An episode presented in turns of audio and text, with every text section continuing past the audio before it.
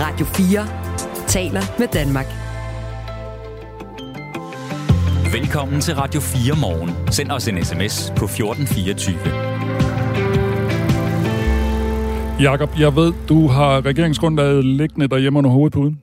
Ja, Har du taget med, afsløret. på, har du taget med på arbejde i dag? Ja, jeg er tatoveret på underarmen. Hvad vil du vide? Øh, kan du ikke lige øh, slå op på den side, der handler om de unge syriske kvinder?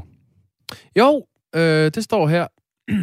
Regeringen vil håndtere det problem, vi har set den seneste tid med unge kvinder fra Syrien, der har mistet deres opholdstilladelse, til trods for, at de har vist, at de vil Danmark. Derfor vil regeringen give ret til fortsat ophold for visse udlændinge, som uddanner sig inden for områder, hvor der er mangel på arbejdskraft. Men hvad ligger der egentlig helt konkret i det her udtryk, at man vil Danmark? Det skal vi dykke ned i sammen med dig, Kasper Sand- Sandkær. Godmorgen. Godmorgen. Du er udlændinge- og integrationsordfører i Socialdemokratiet. De her øh, syriske kvinder, som I tidligere har ment skal sendes hjem, men nu kan blive i Danmark, øh, de skal ville Danmark. Hvad betyder det? Jamen, det er jo en erkendelse af, at vi har øh, haft nogle sager med øh, unge syriske kvinder, som øh, ikke har fået øh, forlænget deres øh, opholdstilladelse i, øh, i Danmark, mens at eksempelvis måske resten af deres familie øh, har fået det, og de så står som det eneste øh, familiemedlemmer skal sendes tilbage til Syrien. Det er jo sådan den ene øh, del af det. Den anden del er jo så også, der har været øh, eksempler på sager, hvor at øh, det er unge kvinder, som øh, jo har vist, at de gerne vil Danmark ved at være øh, i arbejde eller ved at være i gang med at tage en, øh, en uddannelse. Øh, og, og der er det så, vi siger, at vi kunne jo godt øh, åbne lidt op og kigge på, om nogle af dem, der tager øh, uddannelser inden for de fag, hvor vi også ved, vi kommer til at mangle øh, arbejdskraft i fremtiden, øh, at de kan få øh, forlænget deres midlertidige ophold. Men hvad betyder det, at, at man vil Danmark? Er det, at man tager en uddannelse? Vil man så Danmark? Ja, det er jo en måde øh, at vise det på, at man øh, deltager på arbejdsmarkedet, eller man øh, tager en, en uddannelse, som gør en i stand til at, øh, at deltage på arbejdsmarkedet. Det er klart, der er selvfølgelig også andre ting, øh, man, man kunne måle det på. Øh, øh, jo sådan på de lidt mere bredere integrationskriterier lærer man øh, sproget, engagerer man sig i samfundet, overholder man loven øh, og den slags. Så derfor er der jo en, er der jo en række betingelser, øh, man skal leve op til for at kunne få midlertidigt ophold i Danmark. Og sådan vil det jo fortsat være. Så det vi jo helt konkret taler om her, er jo at kigge på de lister. Vi har jo allerede i dag uddannelser, som øh, giver adgang til øh, at få forlænget sit midlertidige øh, ophold i Danmark. Øh, se på, er der måske nogen af dem, vi kunne, øh, vi kunne udvide. Ja, men lad os lige gemme det der med, fordi det er også en del af regeringsgrundlaget, altså det der med, hvis man uddanner sig inden for områder, hvor der er mangel på arbejdskraft, men jeg er stadigvæk lidt nysgerrig, for jeg synes, jeg synes det bliver en lille smule fluffy. Og hvis man nu er en syrisk kvinde og hører Radio 4 morgen og tænker, Nå, hvad er der egentlig, jeg- der skal til, for at jeg kan blive i Danmark? Det er jo, har mange forklaret et spørgsmål om liv og død. Hvad er det, hvad betyder det at ville Danmark? Jamen det vi jo helt konkret øh, taler om her, det er jo, at vi gerne vil se på, om man kan åbne op for, at hvis man uddanner sig inden for nogle af de øh, fag, hvor vi mangler arbejdskraft, at så kan man få forlænget sit midlertidige øh, ophold i Danmark. Men vi har jo ikke øh, fremsat et, et lovforslag endnu, og vi har jo ikke konkretiseret det endnu, og derfor skal man jo nok, hvis man sidder og hører øh, Radio 4 og håber på at få forlænget sit midlertidige ophold i Danmark, så vil jeg sige, at man nok lige skulle vente et øjeblik, til vi har fremsat øh, lovforslaget, øh, øh, fordi det er selvfølgelig der, vi kommer til at blive øh, helt konkrete. Men det er jo de ting, vi sidder og kigger på nu. Øh, er der nogle, øh, nogle uddannelser, vi kan tilføje til listen, øh, som giver adgang til, at man kan få forlænget sit, sit midlertidige ophold?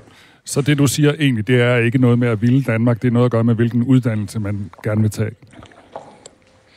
Jo, men i det at øh, tage en uddannelse, øh, viser man jo også, at man gerne øh, vil Danmark og gerne vil deltage i, øh, i det danske samfund og på, øh, på arbejdsmarkedet. Eksempelvis kræver det jo også øh, Øh, et, øh, et niveau af dansk kundskaber, øh, hvis man øh, skal øh, lykkes med at, at tage en uddannelse og komme ud på, øh, øh på arbejdsmarkedet, der indgå i en uddannelsesinstitution og senere måske øh, som elev eller, eller lærling på en, øh, på en arbejdsplads, er jo også en måde at, at vise, at man gerne vil Danmark og gerne vil bidrage øh, til det danske samfund.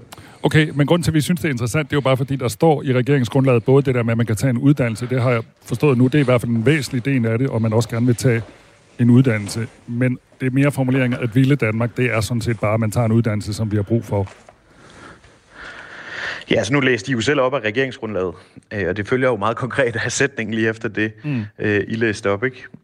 At, at det jo er det, vi gerne vil se på, Øh, at, øh, at give ret til, til fortsat øh, midlertidigt ophold for Øh, for nogle af dem, der uddanner sig inden for områder, hvor vi, øh, hvor vi mangler arbejdskraft. Fordi det jo også er, øh, og det er jo helt reelt, en, en udfordring, vi har i de kommende år på vores arbejdsmarked, at vi mangler at vi mangler arbejdskraft inden for visse, visse brancher. Er der nogle af de, som er kommet til Danmark som Øh, flygtninge, som vi alligevel ikke kan sende øh, hjem til, til deres hjemland. Helt konkret i forhold til Syrien tager de jo ikke imod øh, deres egne øh, statsborgere, derfor vil de jo typisk ende på et, øh, på et udrejsecenter. Og vi så samtidig taler om nogen, øh, der har vist, at de gerne vil Danmark, som øh, er i gang med en uddannelse øh, inden for et fag, vi har brug for i, i Danmark, så kan der jo være øh, meget fornuftigt at sige, kan, kunne vi måske åbne en lille smule op. Det er jo en, en begrænset gruppe, øh, øh vi taler om, øh, og for Socialdemokratiet og for regeringen er det fortsat vigtigt, at øh, det er sådan, at det at være flygtning i Danmark som udgangspunkt er noget, man er øh, midlertidigt og kun er indtil,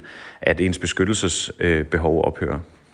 I går der talte vi med Moderaternes udlændinge- og integrationsordfører øh, Mohamed Rona, Øh, også om det her begreb med at vilde Danmark. Han svarede sådan her. Jamen det betyder, at man vil demokratiet, øh, man går op i øh, frihed, man går op i øh, ligestilling og ligesind. Altså alle de ting, som, som, som jeg i dag vil kalde øh, danske værdier, de skal jo selvfølgelig være på plads.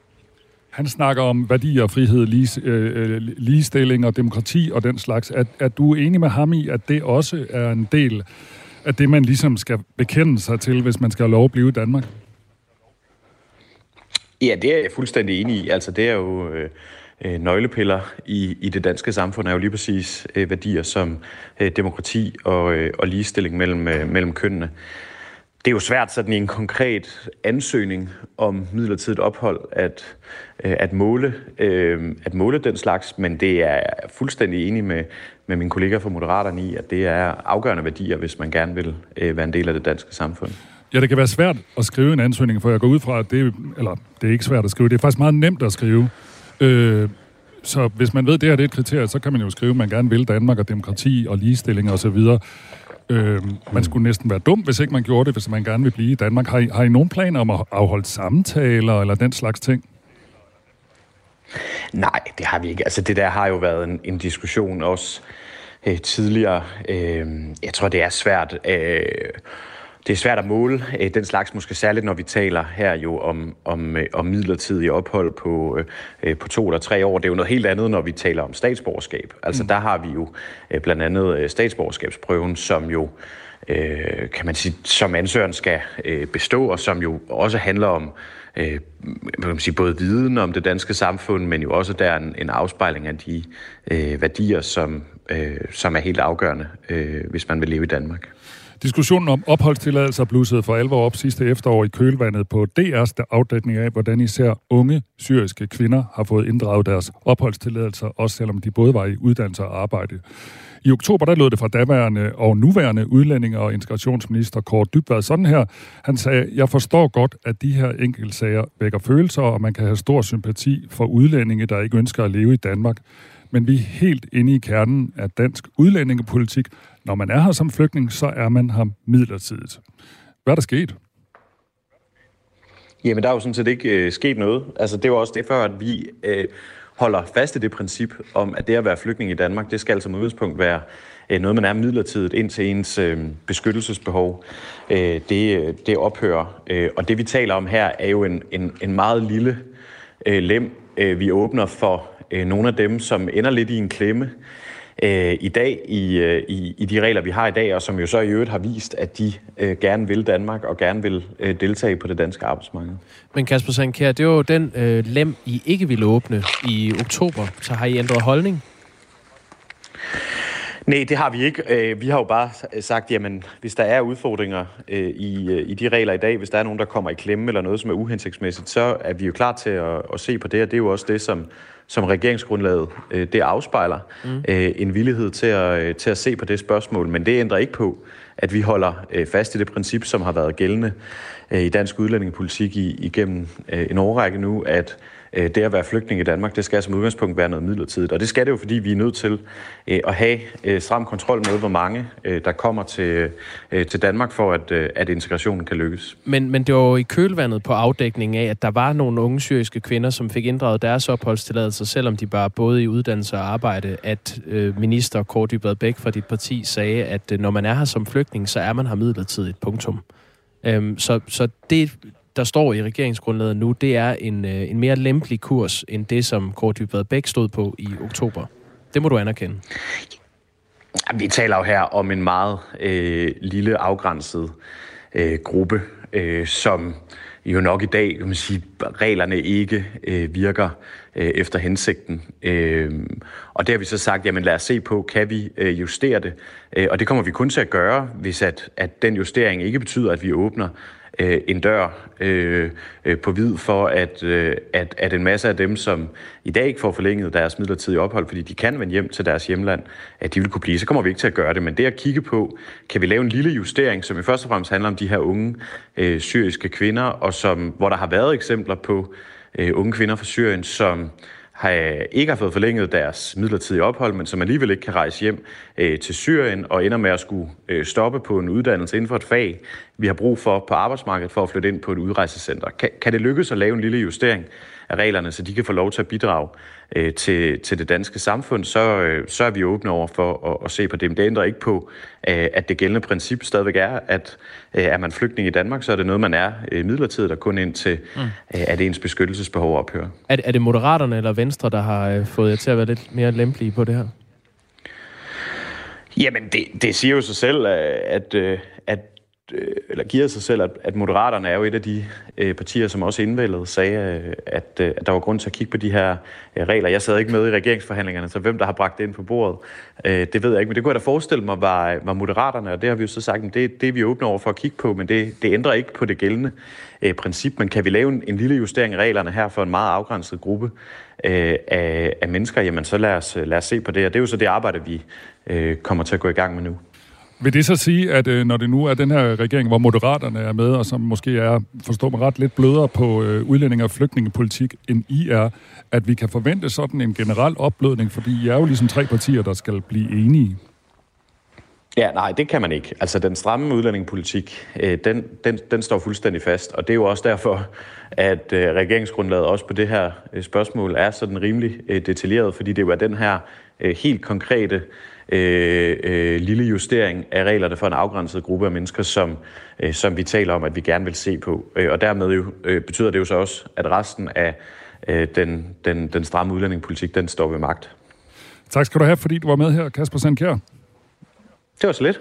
God dag. Ja, i lige måde. Og vi har også øh, ragt ud til Venstres integrations- og udlændingeordfører Mads Fuglede for at få Venstres syn på sagen både onsdag og torsdag, men han er ikke vendt tilbage.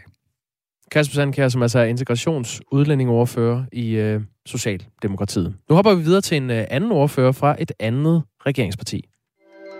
Du lytter til Radio 4 morgen. Hele morgen har vi nemlig hørt fra mange parter, som øh, kritiserer regeringen for lovforslaget om at fjerne Stor Bededag. Og øh, nu kan vi så lukke en øh, anden repræsentant fra regeringen ind. Det er Jeppe Sø, beskæftigelsesordfører for Moderaterne. Godmorgen. Godmorgen. Et af de øh, øh, kritikpunkter, der er af, af den her, øh, det her lovforslag om at afskaffe Stor Bededag, det er, at I piller ved den danske model. Hvorfor gør I det? Jamen det ved jeg ikke, om jeg synes, vi gør. Vi går i virkeligheden bare ind og fjerner en helligdag, og når man gør det, så er der jo nogle konsekvenser. Blandt andet er der et genetillæg, man selvfølgelig ikke skal længere skal have, når der ikke er nogen gene ved at gå til på arbejde. Mm. Nu bliver stor bededag til en helt almindelig fredag. Og genetillæg er, er jo noget, der er forhandlet frem. Øh, ja. ja, men vi skal lige være enige om, om, om, om vi kan få lov til at snakke sammen, eller om vi øh, angriber. Øh, altså, hvis jeg lige må forklare videre, øh, et genetillæg er jo noget, man får, hvis det er en gene at gå på arbejde, og det er det altså ikke på en helt almindelig fredag. Ja, det øh, og det er jo det, det er blevet. Og det betyder så i virkeligheden, at man jo selvfølgelig bare sætter nogle rammer, og det er jo de rammer, den danske model så skal øh, forhandle sig ud fra.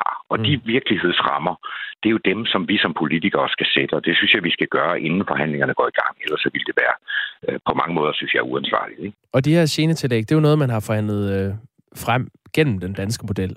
Så mm-hmm. det, det, det, det er noget af det, øh, fagbevægelsen siger, jamen øh, det her det er et angreb på den danske model, I går ind og piller ved. Jamen, det er rigtigt. Det er en, øh, et genetillæg, de har forhandlet sig frem til, men når der ikke er nogen gene, så er der jo heller ikke noget genetillæg på de øh, 7,5 timer, man så skal gå på arbejde på en helt almindelig fredag. Øh, og på den måde, så kan man sige, at, at, at det må de jo så tage med i forhandlingerne. Det vil jeg overlade fuldstændig til netop arbejdsmarkedets parter, øh, hvad de så vil gøre ved den i de, i de kommende forhandlinger.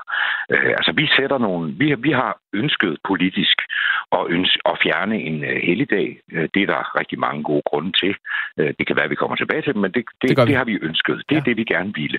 Så det har vi uh, gennemført, og vi gør det så på en måde, så forhandlingerne netop kan gå i gang ud fra et kendskab til virkeligheden. De skal altså vide, hvilken virkelighed gælder. Det vil være, synes jeg, fuldstændig uansvarligt, hvis vi som regering var ude og sige, at vi kunne godt tænke os at tage en heldig dag, og det kunne godt være sådan og sådan, og vi ved det ikke helt endnu, og at man så gik i gang for, med forhandlingerne på det grundlag. Fordi så ville både lønmodtagerside side, arbejdsmarkeds øh, eller arbejdsgiverside kunne gå ind og sige, at vi aner jo ikke, hvad regeringen vil, og vi kender ikke den virkelighed, vi forhandler ud fra.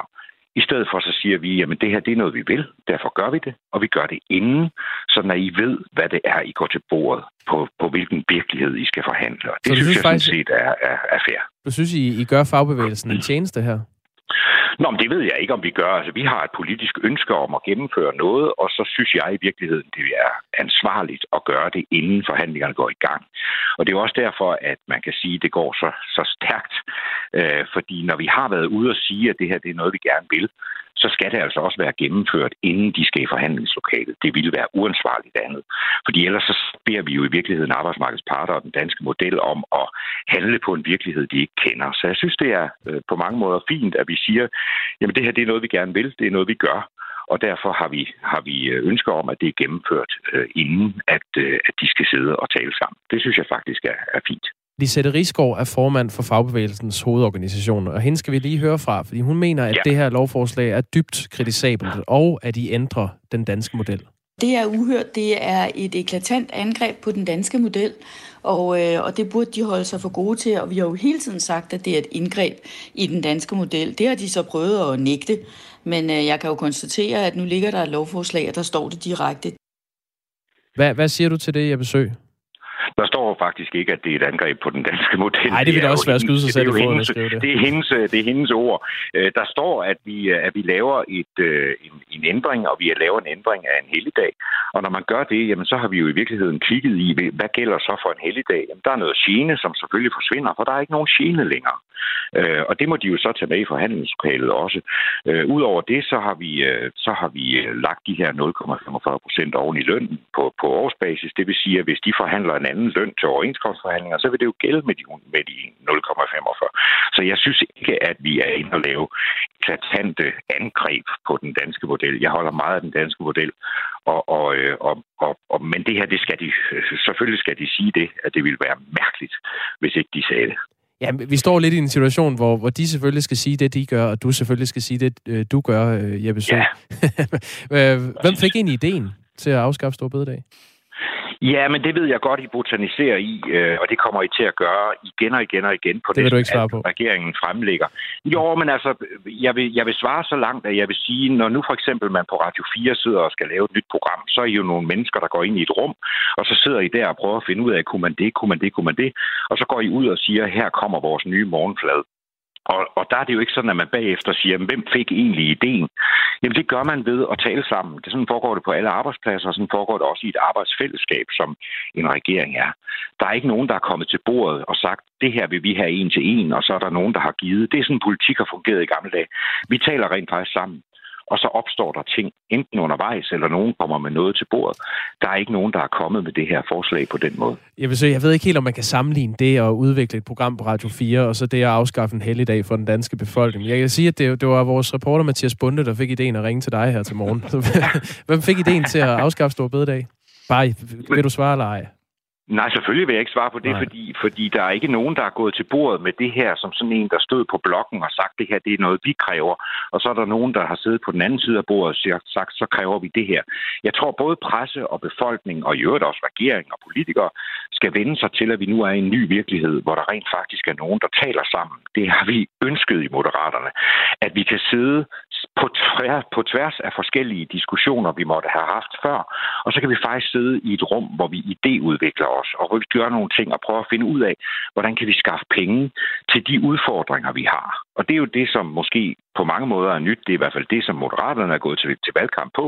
Vi så jo det nationale kompromis sidste år, hvor, hvor, der var, øh, hvor der var et forsvarsforlig, hvor de kaldte det historisk. Mm. Og hvor vi jo var fremme og sige, at det historiske ved det forlig, det var faktisk, at de ikke har fundet nogen af pengene overhovedet. De har bare sagt, hvad de gerne vil.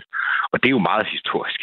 Så, så vi vil gerne finde pengene, og der skal vi finde forskellige penge forskellige steder. Lad os tale om pengene. penge, som de her er. Ja. ja. Lad os tale om pengene, jeg besøg. Altså afskaffelsen ja. af Store Bededag vil ifølge Finansministeriet give staten cirka 3,2 milliarder kroner mere hvert år. De penge skal så bruges på forsvaret, siger I i regeringen. Samtidig giver I skattelettelser for mellem 4 og 5 milliarder kroner. Hvorfor ikke droppe de skattelettelser, og så lade folk beholde deres fridag? Så har I faktisk en, til... 1-2 millioner tilbage. Vi skal jo finde rigtig, rigtig mange penge, fordi ja. der, er mange, der er mange udfordringer. Og jeg har også været en af dem. Nu er jeg jo nyvalgt i Folketinget. Jeg har også været en af dem, der har stået på, Rot, øh, på, på, på Slotspladsen i demonstrationer og råbt, at nu må politikerne gøre dit, og nu må de gøre dat. Jeg tror, vi alle sammen skal vende os til, at når der skal løses noget, når der er nogle problemer og nogle udfordringer, nogle kriser, der skal løses, eller en eller anden, et eller andet krav udefra, som det her jo er, som vi ikke har levet op til i årvis, så bliver vi nødt til at gå ud også nogle gange og sige, vi skal alle sammen bidrage. Og der bidrager vi her med en held. Det, det, det er jo ikke, du kan ikke sådan en til en sige, at hvis vi lige gjorde det, så behøvede vi ikke gøre det. Vi skal jo finde, finde endnu flere penge. Jo, men, men så kan det jo virke lidt ulogisk. ved at gøre ting på en smartere måde. Nogle penge er nye, og det er de her jo for eksempel med, med, med helligdagen. Det er, det er jo nye penge. Men så, så kan det virke ulogisk, at man samtidig hælder penge ud af statskassen på topskattelettelser. Altså 4-5 milliarder kroner, når man får 3,2 milliarder ind på at afskaffe Stor Bededag. Hvordan giver det mening? Nu er jeg ikke skatteordfører, men så vidt jeg ved, så, så, så gør vi jo også det for, at der er en masse afledte effekter. Der kan komme en vækst, der kan komme alt muligt andet. Det specielle ved, ved bededagen, det er, at det er faktisk ikke noget, der bygger på afledte effekter. Det er meget nemt at regne på. Fordi det er ikke noget med, at hvis man fjerner afgiften på nødder, så vil det her ske, og det her sker, og det her sker, så håber vi, at det her det er meget konkret, og derfor kan man meget konkret regne på, hvad har det her af betydning. Og sådan nogle ting, det synes jeg i virkeligheden er noget andet. Der er en masse afledte effekter ved, ved blandt andet at røre ved skat. Der er nogle afledte effekter ved at lave nogle forskellige beslutninger i det her samfund. Men lige her, der er det et konkret sted, hvor man kan gå ind og sige, det og det og det vil ske. Her er øh, øh, øh regnemodellen. Øh, og regne, det eneste, man kan sige, der er øh, besværligt i regnemodellen, det er, at der jo er nogen, der er blandt andet håndværkere, der jo går kl. 12 om fredagen, øh, og der er øh, også nogen, som, som skal på arbejde. Og alt det der kan man så regne ind, og så regner vi jo altså med, så vidt jeg husker, at det er tre fjerdedele, øh, at det er dem, der i virkeligheden tager øh, og går på arbejde, og derfor kan vi lave den her øh, model, hvor vi så ved, hvad det er, der kommer ud i den sidste ende. Og ja, så... det er ansvarlig politik at vide, hvad er det, det giver, når vi laver en, en, en form for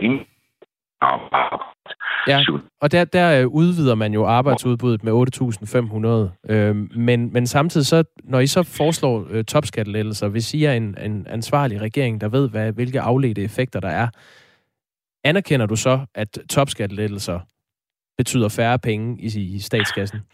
Vi laver lettelser på skatten over hele linjen. Vi laver sørme også en masse i bunden, som gør, at der er folk, der kommer ind på arbejdsmarkedet. Det tror vi, at der kommer en del ud af. Øh, vi vil gerne have, at folk jeg er ikke skatteordfører, der må du ringe til nogle andre. Øh, vi ved og med 100% sikkerhed, at vi gerne vil have folk i arbejde. Det er alt, alt, alt for dyrt at have folk uden for arbejdsmarkedet. Det er jo også uværdigt. Så der laver vi en masse ting, som gør, og det kommer vi også til at gøre i de her fire år, en masse ting, der sikrer, at vi som danskere går på arbejde, at vi som danskere har arbejde. Og der, der skal vi jo kigge på tusindvis af ting, og der blandt andet skatten øh, betyder jo noget. Øh, nu nævner du topskattelettelser, og det er jo så fordi, det er det, du øh, synes er den bedste vinkel, men man kunne også kigge på, hvad vi har gjort i bunden. Masser af forskellige forandringer, vi kommer til at lave til det her samfund. Og det skal vi forhåbentlig lave i et bredt folketing, fordi jeg tror, de fleste gerne vil have folk på arbejde. Så lyder det fra Jeppe Sø, som er beskæftigelsesordfører for Moderaterne og stod på mål på øh, en del af kritikken her. Tak skal du have. Ja, jeg er også, jeg er også kirkeordfører, så jeg har da haft nogle gode dage. Ja, det er du. Du har faktisk fuld plade på, ja. på den her. Du skal have en god dag. I lige måde, du. Tak for det. Hej. Hej. Vi får en del uh, sms'er på det her interview, uh, Michael Robach. Vi kan jo lige tage den her, som er et konkret forslag faktisk, til den evige debat om at finde 3 milliarder til tryghed, sikkerhed og forsvar. De 3 milliarder kunne let findes ved en hævelse af arveafgiften, skat på aktier og virksomheder, for eksempel McDonald's. Og så kunne man jo lade være med at sende vores åge så sparsomme materiel og penge til Ukraine. Rusland når jo aldrig Danmark før 3. verdenskrig bryder ud. Der ligger utallige nabolande og NATO-lande imellem. Det var en meget kreativ lytter, der havde mange forslag der. Og så er der måske nogle af jer, der tænker, at de slet ikke klar over inde på Radio 4 morgen, at øh, Danmark spiller VM i håndbold i dag mod Belgien. Jo, det er vi. Det er vi da. Øh, når vi er tilbage, så skal vi nemlig snakke med Susanne Witt Sørensen, der er fan og er øh, til stede i håndboldhallen i aften, når Danmark møder Belgien. Blandt meget andet. Nu skal vi høre fra Asbjørn Møller klokken er halv ni. Nu er der nyheder på Radio 4. Det er helt uhørt, at regeringen vil fjerne Store Bededag, det mener Lisette Risgaard, der er formand for fagbevægelsens hovedorganisation, også kaldet FH. Og det er uhørt. Det er et eklatant angreb på den danske model, og, øh, og det burde de holde sig for gode til. Og vi har jo hele tiden sagt, at det er et indgreb i den danske model. Det har de så prøvet at nægte. Men øh, jeg kan jo konstatere, at nu ligger der et lovforslag, og der står det direkte. Afskaffelsen af Store Bededag vil ifølge Finansministeriet give staten omkring 3 milliarder kroner mere hvert år. De penge skal så bruges til at fremrykke opfyldelsen af NATO-målsætningen om, at forsvarsudgifterne skal udgøre 2% af BNP. Men Lisette Risgaard køber ikke regeringens argument om, at afskaffelsen af helligdagen kan få vores samfund til at hænge sammen i en særlig tid. Det vil sige, at den her regering har fremlagt et regeringsgrundlag, som ikke hænger sammen. Og nu vil man så tage fra danskerne, de arbejdende danskere, en, øh, en fridag, øh, noget de har forhandlet sig frem til. Og, øh, og igen, for alle dem, som arbejder på en helligdag, der vil de fjerne de tillæg og de øh, yderligere forbedringer, de har forhandlet sig frem til. Det er simpelthen uhørt. I lovforslaget kommer regeringen med et bud på en kompensation til lønmodtagerne. De månedslønnede får et løntillæg på 0,45 procent af årslønnen, svarende til en arbejdsdag. Men det er ikke kun løn, det her handler om, fortæller Lisette Risgaard. Alle, der er på øh, det danske arbejdsmarked, bør være ret ophidset over, at en regering her går ind og fjerner forhandlede rettigheder. Vi var mindre tilbøjelige til at gå ned til banken og tage en samtale om lån af penge til et boligkøb sidste år, det viser nye tal fra Finans Danmark. Antallet af lånetilbud til boligkøb faldt knap 40 procent sammenlignet med året før. I alt blev der givet 55.000 lånetilbud til boligkøb, hvilket er det laveste antal siden statistikkens begyndelse i 2017. Til gengæld har mange boligejere udnyttet de stigende renter til at konvertere deres lån og dermed mindske deres restgæld. Usikkerheden på boligmarkedet vil sandsynligvis betyde, at færre vil låne penge til boligkøb i år, mener Brian Friis Helmer, der er privatøkonom i Arbejdernes Landsbank. Flere voldsomme uvejr og mindst en tornado har skabt store ødelæggelser i delstaten Alabama i USA og hele regionen. Mindst seks personer har mistet livet, det oplyser lokale myndigheder ifølge nyhedsbyrået Reuters. Det gør mig trist at have fået at vide, at seks Alabama-borgere er døde i det uvær, som har havet vores stat, udtaler guvernør i Alabama, Kay Ivy på Twitter. Direktør for kriseberedskabet fortæller om betydelige skader i flere lokalsamfund. Vi har omkring 40-50 hjem, som enten er voldsomt beskadiget eller ødelagt lige nu, siger han. Sanger og sangskriver Lisa Marie Presley, der er datter af Elvis Presley, er død i en alder af 54 år, det oplyser hendes mor til magasinet People. Ifølge magasinet blev hun i går hastet med ambulance fra sit hjem i Kalifornien til et hospital som følge af et muligt hjertestop. Bare to dage forinden havde hun ellers været til Golden Globe Awards med sin mor. Og Lisa Presley var kun 9 år, da hendes far i 1977 blev fundet død i sit hjem Gracelands. Mest skydevejr med regn og byer ud på eftermiddagen, måske lokalt med torden, og i de østlige egne først på dagen lidt sol og kun enkelte byer med temperaturer mellem 5 og 8 grader. Jævn til hård vind omkring sydvest. Og det var nyhederne her på Radio 4 med Asbjørn Møller i studiet. Du lytter til Radio 4 morgen. Husk, du kan skrive en sms til os på 1424. Når en forælder skal afzone en dom i dansk fængsel, så har de som, regel, øh, som øh, reglerne er i dag mulighed for at afzone den her straf sammen med deres børn. I hvert fald så længe børnene er mellem 0 og 3 år, og den indsatte selv er i stand til at passe barnet. Men øh, står det til Liberal Alliance, så bør de regler laves om, så børn ikke begynder livet med mor eller far i fængslet. Det forslag bakker Alternativet dog ikke op om, og den øh, debat skal vi øh, tage nu. Vi øh, bøvler lidt med en linje til socialordfører for Liberal Alliance, Katrine Daggaard, så vi byder først velkommen til dig, Thorsten Geil. Godmorgen. Godmorgen. Du er socialordfører for Alternativet. Øhm, du mener, at børn godt kan være hos øh, forældrene, som afsoner en straf i et fængsel. Øh, hvor, hvorfor mener du, det er fint nok? Jeg mener, man skal tage stilling fra, fra sag til sag, øh, og se det ud fra barnets tag. Øh, I øjeblikket er de sociale myndigheder, der vurderer, om det er bedst, at børn er i, øh, at et barn, der er i fængsel sammen med sin mor, øh, som det jo oftest er, eller det er smartere med for eksempel en anbringelse, eller at, og, øh, at det er måske hos en bedstemor. Så det, øh, jeg, jeg synes, det handler om at finde ud af det fra gang til gang. Og øh, det er jo sådan, som loven fungerer øh, i dag, så det, det fungerer fint, synes du? det fungerer jo ikke fint, at der er børn i fængsel. Det her er jo en utrolig ulykkelig situation. Så man prøver jo at gøre det mindst slemt for barnet. Og, øh, og jeg tror, der er situationer, hvor man ikke skal tage et etårigt barn fra sin mor, selvom hun sidder i fængsel. Men det afhænger af, om moren hun, øh, hun er i stand til at tage sig af sit barn. Så, så sagerne er utroligt forskellige, møderne er forskellige, børnene er forskellige. Så øh, jeg mener altså, man er nødt til at vurdere det gang på gang, i stedet for at lave nogle nogle regler, som, som, som, som, som gør, at barnet under ingen omstændigheder kan være sammen med en, med en mor, mm. som jo godt kan være velfungerende. Og det er jo så øh, sådan, som reglerne er i dag, og det vil du gerne lave om på, Katrine Daggaard. Nu har vi dig med, socialordfører for Liberal Alliance. Godmorgen. Godmorgen. Altså, I har ikke taget stilling til i Liberal Alliance, om der skal være et egentligt forbud, men øh, du mener, det er problematisk, og at børn ikke hører hjemme i et fængsel med de indsatte forældre. Hvad er det, I vil lave om?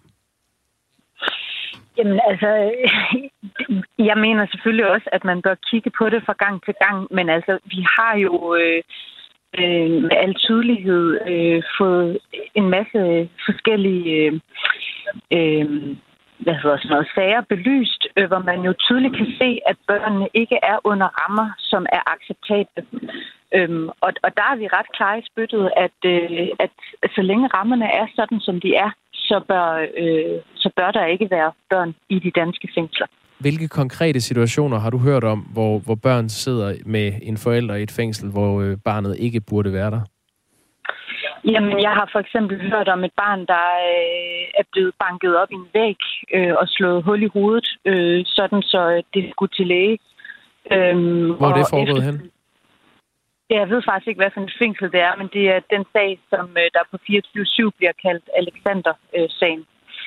Øhm, og, øh, og, og, og så der nogle ting, øh, duer jo ikke. Altså, der er, der er eksempler på børn, også fra 24-7, som sidder inde med både pædofile og morder og så videre. Og det siger jo sig selv, at det er et øh, meget brutalt miljø for børn at være i.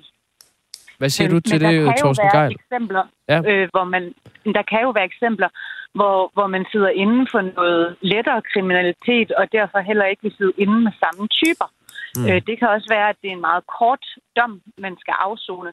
Og, og i de få eksempler, øh, der vil det måske godt kunne være øh, okay at have et barn med. Er du uenig i det, du hører her, Torsten Geil? Nej, vi er jo ikke helt uenige. Øh, altså, selvfølgelig skal et barn ikke være hos sin mor, hvis det får banket hovedet ind i væggen. Øh, det er så vigtigt at se på barnets tag, altså se det nedefra, se det gennem barnets øjne. Hvad er det for en, øh, en opvækst i første 1, 2, 3 år, barn vil få? Og hvis, det, hvis barn vil blive udsat for, ja, for, for vold eller andet, så skal det selvfølgelig øh, anbringes uden for fængslet. Øh, hvis det er en kompetent mor, øh, som, som, som kan tage sig af det, øh, så, så, så, så mener jeg godt, det kan blive fængsel. Jeg synes, at dem, der lidt bliver gislet det her, er tit fængselspersonale, fordi de er jo ikke uddannet til at være nogle af de nærmeste pårørende til, til et barn, som de jo bliver i sådan en situation her. Jeg kunne godt tænke mig, at, at de fik mulighed for at, at, at tage et kursus og finde ud af, jamen, hvordan hjælper de til, øh, i stedet for måske nogle gange at føle sig lidt hjælpeløse. Jeg kunne godt tænke mig at finde ud af, om, om man måske kunne have, have, have ansat pædagoger eller halvtidspædagoger. Jeg kunne godt tænke mig at finde ud af, hvordan vi sikrer, at børn ikke sidder i, i arresten.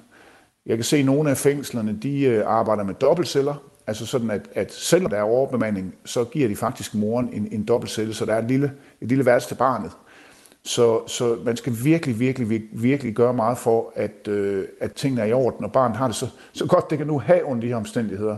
Og så skal man se det fra sag til sag, og lade de sociale myndigheder finde ud af, om barnet skal tages fra sin mor, måske på børnehjem, eller vi kan skabe nogle forhold, der gør det bedre at være i fængsel. Som det er i dag, er der noget, der hedder en børneansvarlig, tilknyttet alle fængsler og resthuse her i Danmark. Og sådan en børneansvarlig er en, som hjælper med besøgsaftaler og øh, hjælp til udstyr, hvis man afsoner med øh, sit barn. Og en, en pærevælling og andre ting, som børn, der besøger eller bor i et fængsel, kunne øh, have brug for. I vil så gerne uddanne fængselspersonalet bedre til det. Øh, skal man tage en pædagoguddannelse ved siden af øh, uddannelsen som fængselsbetjent? Øh, ej, altså det, det, det, det er jo ikke nødvendigt. Altså fængselsbetjente har jo den faglighed, de har, og, og har valgt det erhverv. Der er bare mange, eller nogle af dem, som bliver faktisk ret tæt pårørende til børn. Og der er der, der er en hel masse pædagogiske øh, ting, som er, som er rart at kunne, og situationer, som kan være svære, som kan være rart at have, have prøvet i teorien først, eller i praksis først. Så jeg tænker ikke en helt pædagoguddannelse, men jeg, jeg, jeg tror da, at man kunne, man kunne gøre gavn ved at, at give fængselspersonale, som er tæt på børn, nogle, nogle redskaber til at, at håndtere de der situationer. Mm. Katrine Daggaard, socialordfører for Liberal Alliance. Nu, øh, nu kommer den her udmelding jo fra jer. I vil gøre op med, med de her børn, som sidder hos øh, forældre, hvor, øh, hvor det er for problematiske forhold i fængslerne. Øhm, lige nu er der en indsat i Danmark, som afsoner i et fængsel med et barn. Er det her virkelig en reel bekymring, eller er det mere for at, at få sat et standpunkt og, og ligesom signalere, at man er hård mod kriminalitet? Jamen, det svinger jo op og ned til tal. Altså, de sidste år, der har der været 16 børn, øh, der har været i fængsel med deres mor. Øhm, og, og det her handler jo ikke øh, om kun om, om moren er øh, en god nok mor. Det her handler om, at forholdene ikke er til at have børnene med. Øh, altså fængselspersonalet siger jo selv, at den er helt gal, og de laver adskillige underretninger øh, på, øh, på børn i fængsler.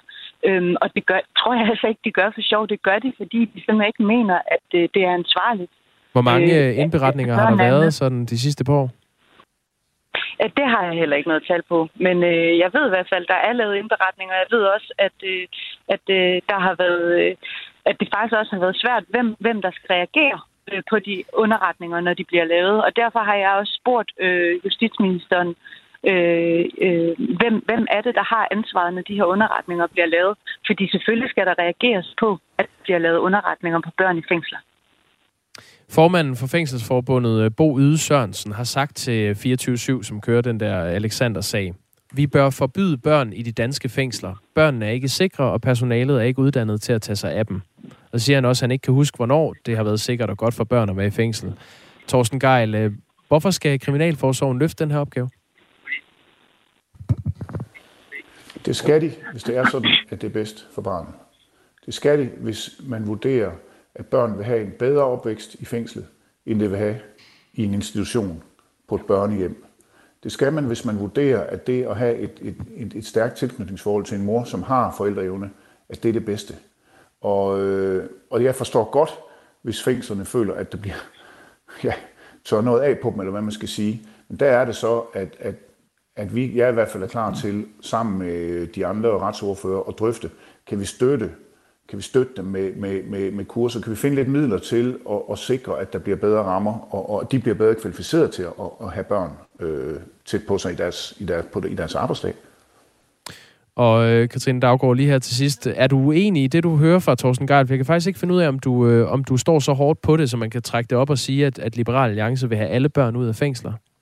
Altså, jeg må sige, at når man sidder 23 timer øh, inde i en celle med sin øh, mor, øh, uden at, øh, at der er ordentlig udluftning, øh, og hvad man ellers har hørt, øh, så synes jeg, at, øh, at det, det, det er ikke ordentlige forhold. Øh, og, og derved, der må man også stille spørgsmålstegn til, om det her er en billigere anbringelse for kommunerne, end at øh, tage barnets øh, trivsel og tag før morens, øh, og, og placere det et ordentligt sted. Så hvad er det, I vil gøre op med? Altså, hvad er det konkret, I foreslår? Øh, vi foreslår, at barnets tag skal over morens, øh, og så må man kigge på hvert enkelt tilfælde, og, og er forholdene ikke ordentlige, øh, som man jo mange steder kan høre, de ikke er, men så skal de ikke med deres øh, forældre i fængsel. Godt. Og Thorsten Geil, det er du enig i, er du ikke? Jo, det er jeg faktisk ret enig i. Jamen, så lad os lukke debatten der. Øh, Thorsten Keil, socialordfører for Alternativet, og Katrine Daggaard, socialordfører for Liberal Alliance. I skal have tak begge to for at være med her i radioen. Klokken er kvart i ni. Du lytter til Radio 4 morgen. En klumme om et besøg hos frisøren plejer ikke at være noget, der sådan giver en masse debat. Er vi ikke enige om Nej, det? det er sjældent. Det er kedeligt, ikke? Men øh, hos politikken har netop sådan en klumme fra sidste weekend skabt ekstra store panderynker hos redaktionen. Egentlig så handler klummen om øh, tv-vært og havemand Søren Ryges forhold til at blive klippet sådan generelt. Men i, en pas- men i en passage i klummen kommer Søren Ryge med grundløse beskyldninger mod en navngiven frisør, som ikke selv kan genkende episoden, og så er teksten også skrevet i en homofobisk tone, det mener politikken, altså dem, der trykte klummen, og derfor har de fjernet klummen. Det fortæller Bjarne Schilling, der er læsernes redaktør på politikken. Problemet består jo i, hvis, hvis, hvis Søren Ryge har husket forkert, som jeg har forstået, at han har forklaret, at han har, så ville det jo være dejligt at have fået opklaret det, hvis, hvis vi på forhånd havde talt med den person, der blev udpeget. Jeg synes, tonen, tonen i det her, jeg synes, at den, den til en vis grad, det er altid en subjektiv vurdering, og andre kan have andre opfattelser, men jeg synes, at tonen i det bidrager til, til, til, til de stereotyper, der er til er om, om homoseksuelle, og det synes jeg er uheldigt. Helt specifikt så handler det om en bestemt sætning i den her klumme, der førte til beklagelsen fra politikken. Og Jakob, vil du ikke lige læse den op? Jo, det kan jeg godt. Søren Ryge skriver, Lidt efter kom en smuk og venlig mand hen til mig, hilste overstrømmende og satte sig ved siden af mig. Jeg hedder Per, og nu skal vi snakke om, hvilken frisyr du vil have, sagde han. Og så bladrede vi i diverse farvestrålende blade med hundreder af smukke mænd, mens Per rykkede nærmere og nærmere, til sidst helt tæt på, og jeg blev både rådvild og lidt forlegen, for han rørte kærligt min hånd og klappede mit lår, og den slags havde jeg altså aldrig prøvet før. Jeg blev klippet af Per. Nydeligt, skriver Søren Ryge. Frisørsalongen, som hændelsen foregik i, er hos Per Knudsen, der ejer Salon Per i Aarhus, og han er rigtig træt af sagen, men fortæller, at han har fået en undskyldning fra Søren Ryge, og nu vil han lægge sagen bag sig. Ryge har skrevet en klumme i politikken i weekenden, og, og, og den var jo kompromitterende, man kan måske underkøbe sige lettere krænkende, fordi den er homofobisk. Og øh, øh, mere har jeg sådan set ikke at sige til den sag. Søren har sagt undskyld. Øh, Søren har øh, skrevet til mig og, og er ked af det og er flov og har sagt undskyld utvetydigt. Øh, og, øh, og jeg har skrevet tilbage til ham, at jeg er træt af det, men det er en fejl, og det, der kan jo ske fejl. Og, og, og, og til gengæld så ønsker jeg ikke at gøre mere ved det, og jeg synes heller ikke, at jeg har lyst til at smide Søren Ryge på bålet. For det, fordi herregud, sådan ikke være. Sådan fortalte altså frisør Per Knudsen fra Aarhus. Øh, per Knudsen har også talt med TV2 Østjylland, hvor han er øh, lidt mere oppe i det røde felt. Øh, der bliver han spurgt, politikken siger, det er en homofobisk fremstilling. Er du enig i det? Så siger han, det er jeg fuldstændig. Der var en af mine gamle venner, som skrev til mig, hvad så Per? Skal du snart ud af skabet? Men jeg er 100% hetero, og det er homofobi. Man sidder sgu da ikke og rykker tættere og tættere på en mand, som lugter af mølkugler og sur pibe for at lægge en hånd på hans lår. Hvad fanden er det for noget pis? Det bliver jeg sur over, raser han. Okay, så vi må formode, at vi har talt med ham lidt senere, fordi der var han der kommet noget mere ned. Jamen, han har fået en mail fra, fra Søren Ryge, hvor Søren Ryge beklager og erkender, at det var ikke Per. Ifølge læsernes redaktør hos politikken, altså Bjarne Schilling, som vi hørte fra før, er det en homofobisk fremstilling, som øh, er blevet beskrevet i den her klumme af Søren Ryge. Det er det vel, fordi, det, fordi der bliver antydet, at, at der er en, en, øh, en, en interesse for Søren Ryges person, som, som, øh, som er seksuelt begrundet. Men altså, som jeg siger, så, så er øh, altså, ordet homofobisk betyder jo, at man har en, en modvilje mod eller en angst for, øh, for homoseksualitet. Og jeg synes, at der i, i den øh, fremstilling, der er, øh, bliver, bliver, der bliver det signaleret, at Søren Rui Petersen dengang i hvert fald følte, følte sig utilpas ved det, der foregik. Så lød det altså fra Bjarne Schilling, og vi har her på redaktionen også forsøgt at få en kommentar fra havemand og tv-vært Søren Ryge, men han er ikke vendt tilbage på vores henvendelse. Du lytter til Radio 4 morgen. Nu skal det handle om håndbold. De røde-hvide farver kommer nok til at dominere tribunerne, når de danske håndboldherrer i aften møder Belgien ved den første VM-kamp. Kampen bliver spillet på Malmø Arena kl. 20.30, og størstedelen af de 13.000 billetter til aftens kamp er solgt eller booket til de danske håndboldfans. Susanne Witt Sørensen fra Helsingør er en af de mange danskere, der tager turen til Sverige for at se kampen. Godmorgen, Susanne. Godmorgen. Du har sat hele dagen af for at komme i håndboldstemning. Hvordan varmer du op? Jamen, øh, jeg starter herhjemmefra med øh, ligesom at ja, få en god morgenmad og hygge med mine tøser, som jeg skal have med over. Og så skal vi øh, have, vi har lagt øh, neglelak øh, som dannebro på neglene, og vi skal have vores landsholdstrøjer på, og flag på kinderne, og, og så har vi lavet en øh, Danmarks playliste, altså med alle de der håndboldsange, som bliver spillet rundt om i, i hallerne. Og så, øh, så tager vi den i bilen og holder lige en lille fest på vej til Malmø senere. Og jeg gætter på, at det er blandt andet Volby, de skal høre? Blandt andet, ja. og hvad er jeres forventninger så til kampen i aften? Jamen, jeg tror, det bliver en, øh, en dansk sejr. Øh, på Belgien er ikke et, et, et af de der super... Øh, det er første gang, de har kvalificeret sig til en slutrunde.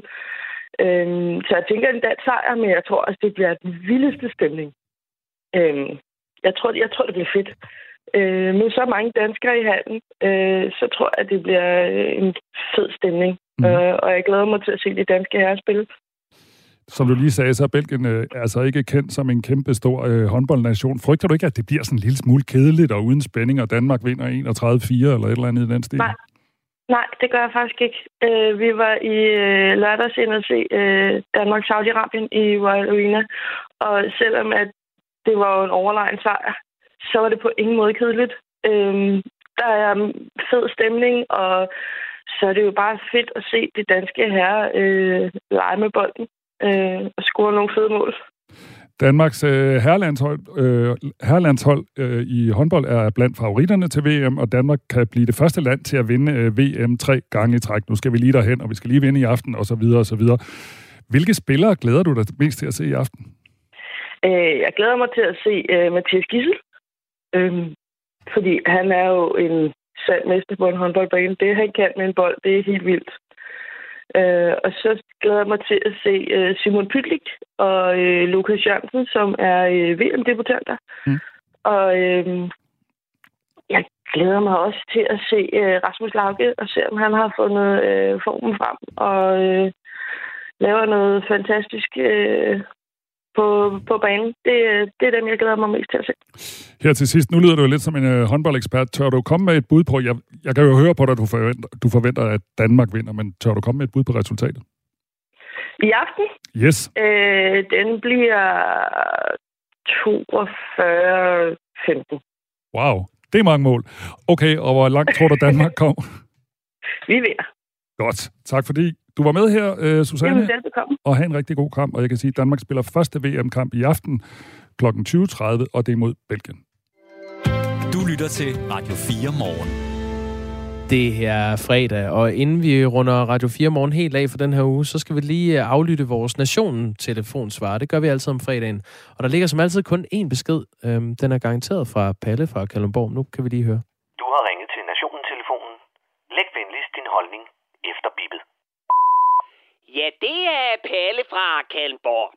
Jeg kan forstå, at den rødhårede og woke reptilian kongsøn Harry har skrevet sig til endnu en omgang i mediebølgen for at gøre opmærksom på sig selv og sit livs udkårne, den følsomme afroamerikanske Megan Thrawn.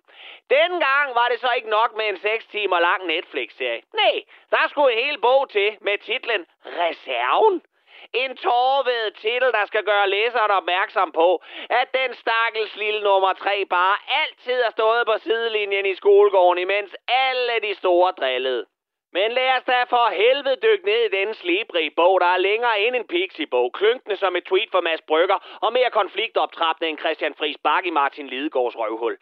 Oh, but my dear Palle, old chap, this is merely a small hiccup in the British monarchy. There is absolutely nothing to see here. You may go merrily about your day. Ta! Ja, vi får se din indavlede øbo. For den lille skiderik lægger hårdt ud med at fortælle, hvordan han fik taget sin mødom på en mark bag en pop af en gammel dame, der var så glad for hest, at hun klappede ham i røven, som den lille poolpony han var.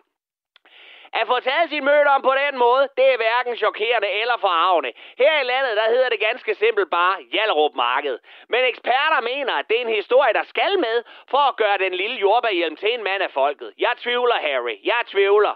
For så længe man kan tage hjem og vaske kronjuvelerne i et badekar af guld, og blive tilset af en privat livlæge, og ikke som os andre, være nødsaget til at dube efter med lunken øl på drengeværelset og en skamfuld tur op til Dr. Vatpind. Så længe det er med de regler, så kan du ellers rende mig i røven og tage din gilf-overgreb med i en elfenbenskarretteriet af Balmoral til. Nå, skal vi blive under bæltestedet, for vi skal have kraftet og med heller ikke skåns for en historie om forfrysninger på de kongelige kugler under en militærøvelse. Et par kugler, som han bagefter behandlede med creme fra Elisabeth Arden, som var hans mors yndlingscreme. Fuck mig! Det skal du jo ikke fortælle i en bog, din idiot, men til en tysk psykolog på en briks i et dyrt kontor på et nervesanatorium i Schweiz med udsigt over en bjergsø. Oj! Listen up, you fucking court-faced bastard. Leave Harry alone. Leave his wee and fragile testicles be. Let him comfort the royal sack with the lotions of late day. Flet lige sækpipen, din fyldte formave. For det stopper jo ikke her. Nej, den politisk korrekte lille brandbil skal der også lige give storebror William og kone Kate skylden for hans valg af fastelavnskostym, som for år tilbage var et nazikostym, og der er et grimt et af slagsen. De synes, det var sjovest, og det var det da også, for helvede. Hvad vil du helst være? Gurlig gris eller en nazist? Nej vel? Og når det kommer til storebror William, så skulle han efter sine også have knaldet Harry i gulvet, så en hundeskål gik i stykker, fordi han var så æderspændt rasende over Meghan og hendes evne til at køre en Yoko Ono på hele den britiske kongefamilie. Prøv nu lige at høre her, at det kun blev til et skub ned i en hundeskål. Når det gælder den hæslige lille splint i røven på alt og alle. Det kalder jeg kraftet og råd med mådehold og en, kongelig, og en konge værdig. For Palle, han havde personligt reddet hovedet af Harry og kammertjenerinden og skidt ned i hullerne. Hey! You just stop that smearing campaign of our Megan. She's a proud African American woman. She had no idea that you sick people would be so toxic and racist against her. All she wanted was the love of Harry. Hold nu bare kæft. Der er ingen racister her. Kun folk, som vil gerne vil vide, om der vil blive født en chokoladelækker nubisk prins med en ildrød fro på toppen, for det vil fandme have set fedt ud, når han vinkede fra balkongen på Buckingham. Harry og Meghan har valgt et borgerligt liv, men dog vil de gerne have 24 timers beskyttelse og en bid af den kongelige formue, som hovedsageligt er bygget på slaveblod og undertrykkelse igennem 400 år. Men hey, vi kan jo ikke være woke og korrekte hele dagen. Men måske kommer beskyttelsen nu, hvor Harry har fortalt, at han har skudt 25 Taliban-krigere, og Taliban har beskyldt ham for at være for krigsforbrydelser. Taliban beskylder nogen for beskidt spil. Nå,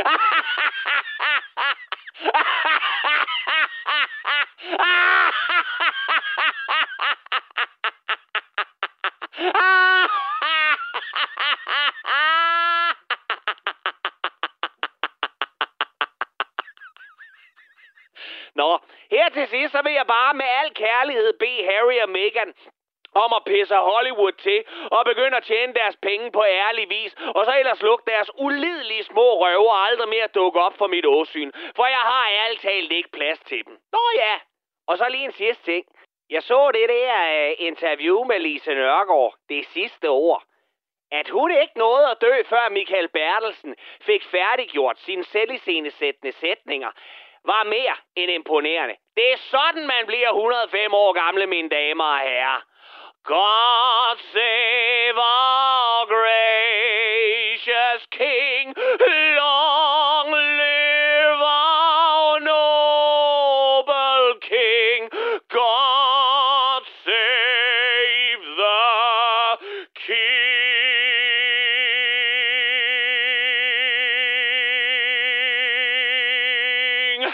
Og det var Palle fra Kallenborg. Wow. Han var oppe at køre i dag. Ja. det, var, det er han hver fredag. Der er kommet øh, en sms, hvor der står, woohoo! Øh, under Palle. Så jeg tror, der er, der er en, der føler sig øh, set af Palle fra Kalundborg. Set og hørt og genkendt, og man kan som bekendt høre mere fra Palle fra Kalundborg i specialklassen her på Radio 4. Det er hver lørdag aften kl. 20, og hvis man er lige er i gang med noget andet, så kan man selvfølgelig også finde det i Radio 4's app. Du lytter til Radio 4 morgen.